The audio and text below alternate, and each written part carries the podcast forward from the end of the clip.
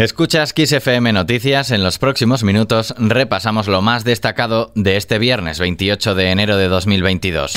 Kiss F M Noticias con Daniel Relova.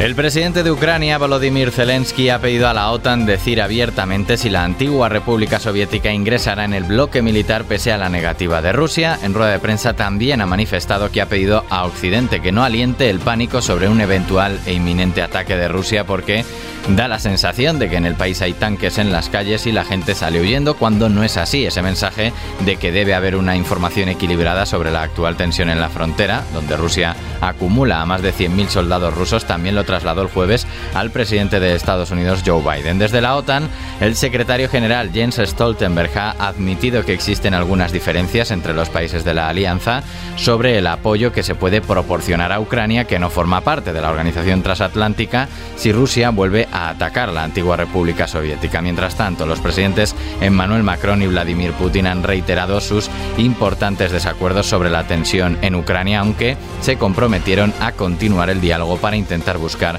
una solución. Dejamos los asuntos internacionales, hablamos de economía. España cerró dos mil veintiuno con un crecimiento del cinco por ciento. Supone su mayor subida en veintiún años frente a la caída del diez coma ocho por ciento registrada en el ejercicio anterior como consecuencia de la pandemia. Así lo reflejan los datos publicados por el Instituto Nacional de Estadística. El presidente del gobierno, Pedro Sánchez, se ha felicitado por la buena marcha de la economía tras conocerse ese crecimiento del Producto Interior Bruto y por los datos de empleo de la última encuesta de población activa. En materia de salud, mensaje optimista de la ministra de Sanidad. Todos los datos apuntan que estamos ya, que hemos doblegado la curva, estamos viendo que se consolida la bajada, hay que ser prudentes para seguir eh, con que esos datos sigan así, especialmente no solamente en incidencia acumulada, sino también en otros indicadores que para nosotros son muy sensibles, como son los de hospitalización y como son también los de U C I.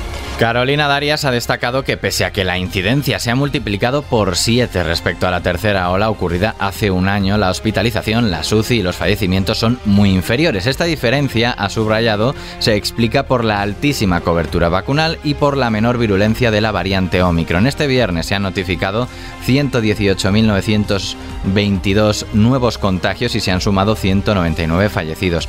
La incidencia baja por quinto día consecutivo, en esta jornada sesenta puntos, hasta los tres mil setenta y ocho casos por cien mil habitantes en los últimos catorce días. Hablamos ahora del proyecto de los Juegos Olímpicos de Invierno dos mil treinta. Escuchamos al presidente del gobierno aragonés. Hoy se planteaba una reunión en Balaguer entre el presidente de la Generalitat de Cataluña y yo mismo como presidente de Aragón, a la que eh, decidí eh, posponer, entendiendo que tal como estaba eh, planteada, la asistencia eh, por mi parte era absolutamente inoportuna.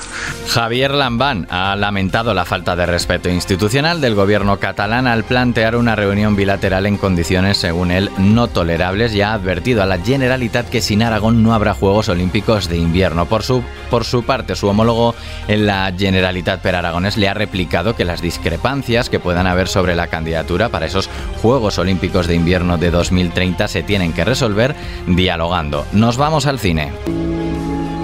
Todos tenemos nuestra propia historia, pero lo que hace que cada una sea diferente no es cómo terminan, sino el lugar donde comienzan. Esta semana se estrena una de esas películas que huele a Oscar, Belfast, donde Kenneth Branagh se embarca en su propio viaje de autoficción, un filme en el que evoca su infancia marcada por el comienzo de los disturbios en Irlanda del Norte. Su estreno en cartelera coincide con la terrorífica La abuela de Paco Plaza o el nuevo filme de Emmanuel Carrère como director, protagonizado por Juliette Binoche. Y terminamos con música. Well, get out of that kitchen and rattle those pots and pans. Un veintiocho de enero de mil novecientos cincuenta y seis, Elvis Presley aparecía por primera vez en la televisión nacional junto a Scotty Moore y Bill Black en el programa de la C B S Stage Show. Si quieres ver esta actuación, entra en kiss f m punto es, ahí podrás encontrar esta y otras noticias musicales. Hasta aquí el podcast de Kiss F M Noticias. La información continúa actualizada en los boletines horarios de tu radio en Kiss F M. Hasta la próxima.